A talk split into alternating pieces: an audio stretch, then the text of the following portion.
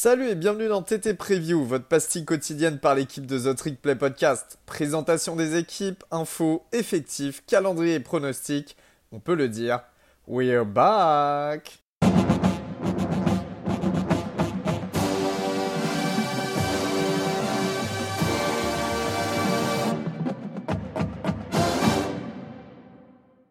Bonjour à tous et bienvenue dans votre nouvel épisode de The Trick Play. Aujourd'hui, je me retrouve avec monsieur Augustin Gabel. Salut monsieur Gus. Ça va Lio Ça va et toi? Très bien, très bien.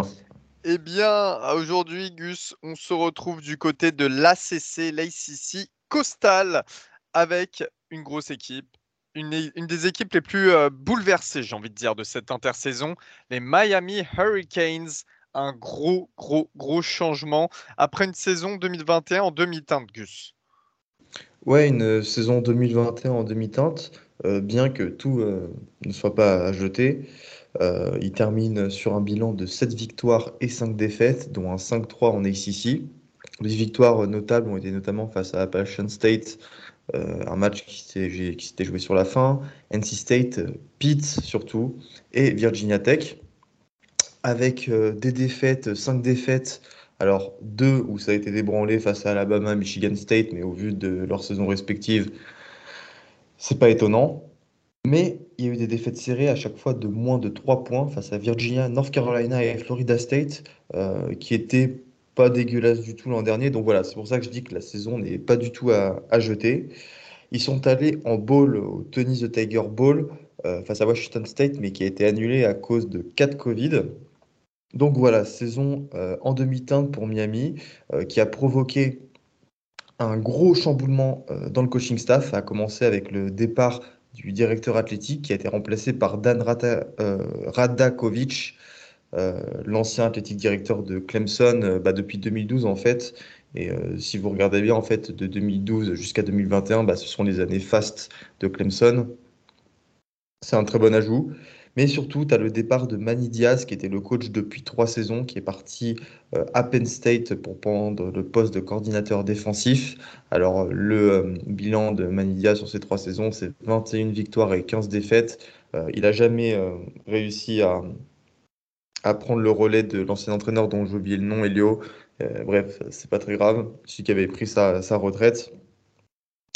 Il a été remplacé par un alumni, un ancien joueur de l'université, Elio, Mario Cristobal. Alors Mario Cristobal, vous le connaissez tous, c'est l'ancien head coach d'Oregon, euh, là où il a remporté deux fois la Pac-12 en trois ans. Il arrive euh, avec dans sa poche euh, beaucoup d'assistants, mais il va surtout recevoir un gros contrat de 80 millions de dollars sur 10 ans. Voilà, c'est, je pense, un poste qu'il ne pouvait pas refuser. il attendait un jour de l'obtenir, c'était clairement son dream job. Et euh, il l'a eu, donc de ce côté-là, je trouve ça très bien. Un, mec, un mec qui, est né, qui est quand même né à Miami, qui a joué à Miami et qui a coaché à Miami. Enfin, c'est, c'est vraiment pas anodin cette nomination de, de Cristobal et Cristobal qui est aussi euh, d'ascendance cubaine, tout comme Manny Diaz d'ailleurs, qui est bien évidemment la diaspora proéminente de Miami. Donc euh, voilà, c'est un vrai retour aux sources pour l'ancien head coach d'Oregon. Et je trouve que ça arrive au bon moment parce que Cristobal est un très bon coach. Euh, lui aussi, il était convoité. Et là, Miami est un moment de son histoire où il y a vraiment besoin euh, de repartir de l'avant, euh, surtout avec la Nil dont on parlera dans la preview et qui va grandement les aider. Donc voilà, tout ça arrive, j'ai envie de dire, au bon moment.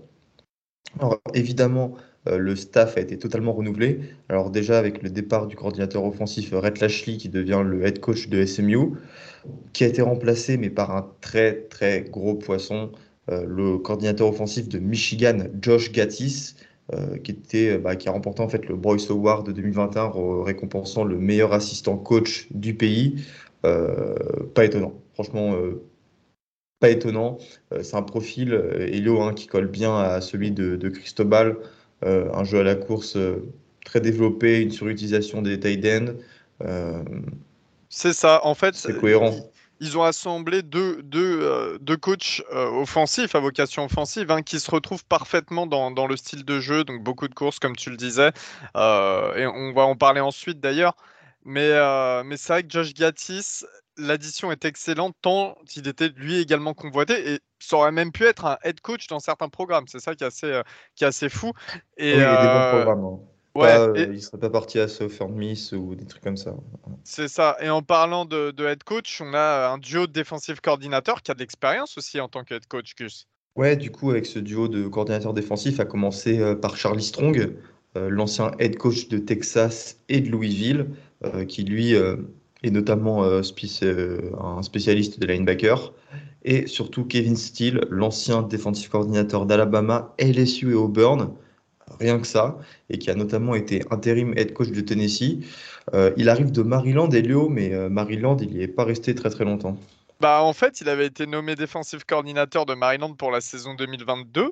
il, avait posé, il, avait posé ses affaires dans le bureau il avait commencé à recruter des joueurs, puis il a eu l'offre de Miami et il est parti d'un seul coup. Donc, il y a beaucoup de gens qui parlent de Kevin Steele comme quoi c'est quelqu'un euh, qui a beaucoup d'expérience, mais qui en privé peut euh, te faire ce genre de coup.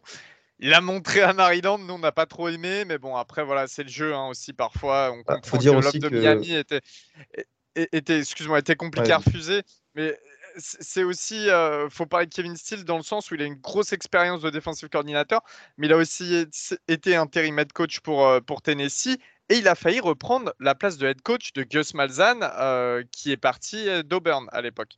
Donc voilà, gros, grosse, grosse addition pour la défense de Miami.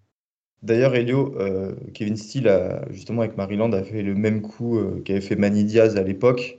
je rappelle que Manny Diaz avait passé une vingtaine de jours en tant que head coach de Temple avant de recevoir euh, l'offre de Miami pour entraîner les, Hurricanes. Donc voilà, pour l'anecdote, euh, les, deux ont fait un peu le même coup. Cristobal amène avec lui des coachs d'Oregon, à commencer par le très bon O-line coach Alex Mirabal et l'excellent D-line coach Joe Salavea. Voilà, ce sont, je pense, vraiment les, les, deux noms à retenir.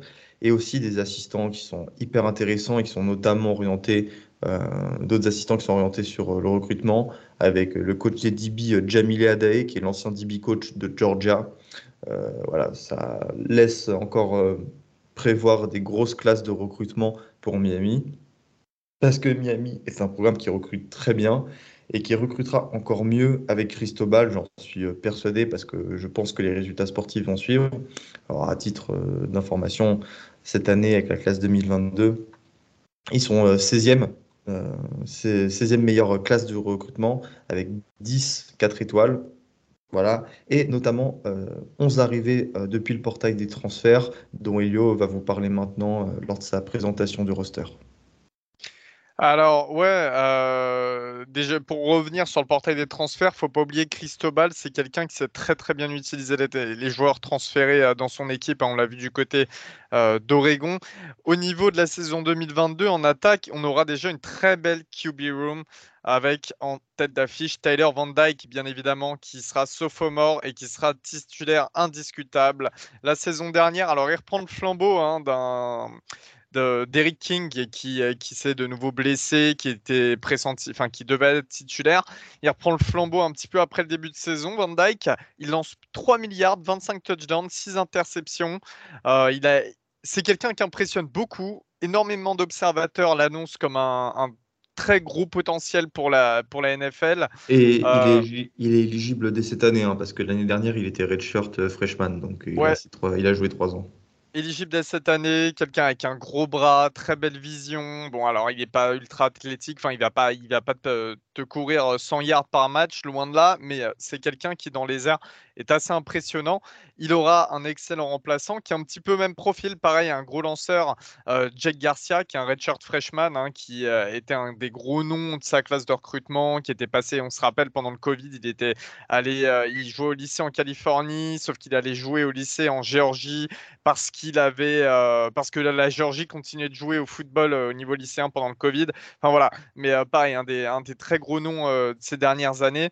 Et, euh, et, puis il y a aussi, euh, il y a, je crois qu'il y a Jackery Brown en rookie qui est 4 étoiles. il, y en a, encore un autre. Très belle QB room. Mais ce qui va nous importer le plus, c'est le poste running back. Parce qu'on a parlé de ça. Euh, Cristobal et Josh Gattis sont très orientés sur la course. Alors, en 2021, en ACC, ils avaient la pire moyenne de yards par portée, Miami, 3,69 yards. Euh, mais cette année, ça devrait aller beaucoup mieux. Ils ont le retour de Jalen Knighton, qui est sophomore, qui a couru pour 560 yards et 8 touchdowns l'année dernière, et qui sait aussi catcher des ballons. Bon, il a raté euh, les entraînements de printemps à cause d'une blessure, mais il devrait être titulaire. Et puis, il y a l'arrivée sur le portail des transferts d'Henri Parrish, qui est un ancien 4 étoiles, euh, qui était à Ole Miss. C'est très surprenant cette arrivée. C'est très surprenant l'entrée de Paris sur le portail des transferts, tant. Bah, surprenant d'abord parce qu'en fait c'était une arrivée un peu anecdotique. Euh, on savait pas, enfin on pensait pas du tout qu'il allait être titulaire. Avec le spring game qu'il a fait, euh, bah là on commence euh, à l'apercevoir en tant que titulaire. Puis l'année dernière, il partageait les jeux à Ole Miss avec Jarion Lee et Snoop Connor et en partageant les jeux avec deux autres excellents running backs, parce qu'il faut dire pour du college football, ils étaient excellents. 550 yards euh, en tout sur la saison, donc Henri Parrish, très grosse addition. Et il y a derrière euh, deux joueurs encore qui suivent, deux anciens, euh, enfin deux 4 étoiles, Shaney et Citizen. Voilà. donc un jeu à la course qui devrait vraiment marcher, parce qu'il y a une très bonne O-line également qui va pouvoir protéger Van Dyke et ses running backs avec quatre starters de retour bien évidemment le left tackle star Zion Nelson, 1m96, 143 kg, un must-watch pour tous ceux qui aiment les left tackles et qui, veulent, qui en auront besoin pour leur futur O-line, euh, notamment NFL. Hein. c'est quelqu'un d'annoncé très haut et euh, c'est vraiment l'année de son explosion normalement. Il sera accompagné du centre Jackie Clark. Les deux ont starté pour 32 matchs, donc énorme, expérience. Le euh, qui était deuxième team ACC en 2021 et puis euh, Cristobal qui a amené via le portail des transferts deux gros noms, deux gros intérieurs all line d'Oregon, euh, dont un, des meilleurs guards de la saison 2000 euh, enfin un des meilleurs guards lycéens de 2020. on a aussi, alors on a dans, on va passer aux airs un petit peu parce que voilà, faut donner de quoi manger à Monsieur Van Dyke. Déjà, les deux meilleurs receveurs 2021 sont partis, Charleston Rambo, hein, l'ancien d'Oklahoma, et Mike Carly qui sont en NFL désormais. Euh, on a une arrivée, encore une fois, sur le portail des transferts de Frank Ladson, le junior qui arrive de Clemson, qui est de base un natif de Miami, qui était une très grosse recrue à l'époque, je crois le, troisième ou quatrième meilleur receveur de sa classe, euh, qui n'a pas euh, explosé à Clemson. On sait que Clemson a eu aussi quelques soucis la saison dernière euh, dans les airs. Donc voilà, il y a tout un potentiel qui peut, qui peut se créer. Et puis après, derrière, voilà, il y a pas mal de joueurs qui vont devoir step up. Je pense à Keishon Smith qui, avec Restrepo, je, je, ne sais plus son prénom. Xavier, Xavier, Xavier. Mais globalement, c'est la critique que fait Hurricanes France euh, que je vous invite à aller suivre, c'est qu'il y a des receveurs talentueux, mais il y a beaucoup trop de scories en fait. Ça drop beaucoup, d'après ce que j'ai compris. Et euh, c'est vraiment le premier défaut à corriger euh, pour que l'attaque aérienne soit bonne l'an prochain. Mais en parlant d'attaque aérienne, il n'y a pas que le poste receveur, justement. Il y a le poste tight end qui va être très très important dans le système de Josh Gattis, Gus. Ouais, bon, déjà, Josh Gattis utilise beaucoup les tight ends. Et bah, c'est cool qu'il soit à Miami parce que Miami, euh, c'est un peu euh, une université quand même qui est reconnue pour ses tight ends.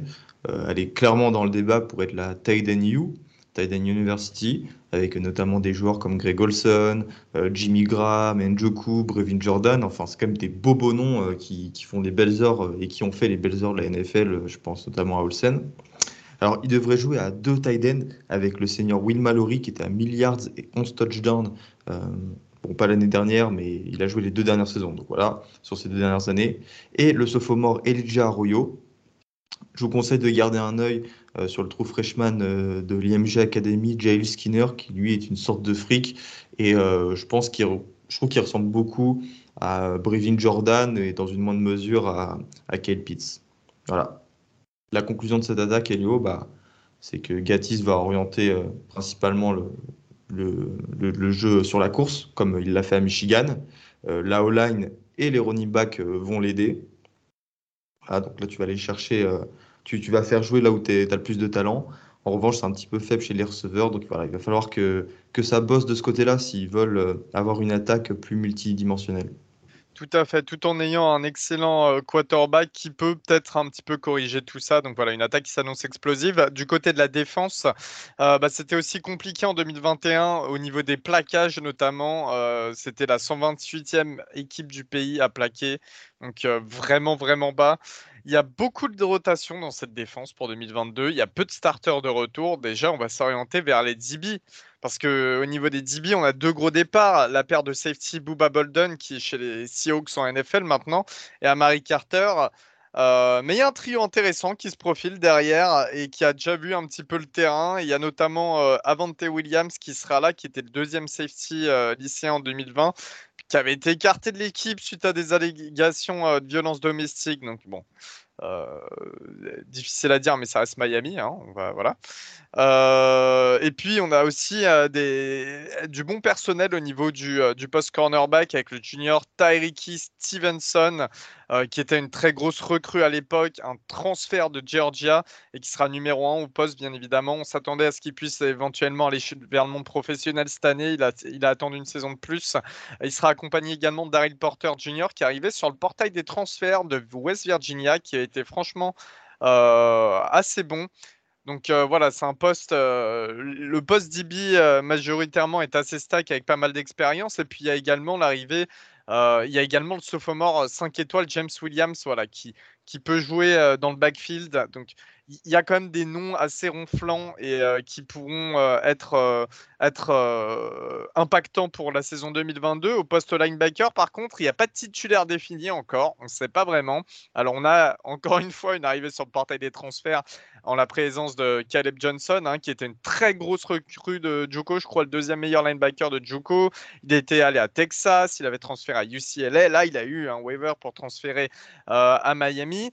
Il sera euh, probablement accompagné de Corey Flagg, qui est un sophomore, qui en étant freshman en 2021 était le meilleur plaqueur de l'équipe. Il avait aussi également eu euh, trois sacs et une interception. Donc voilà, c'est un petit peu le duo qui devrait se profiler.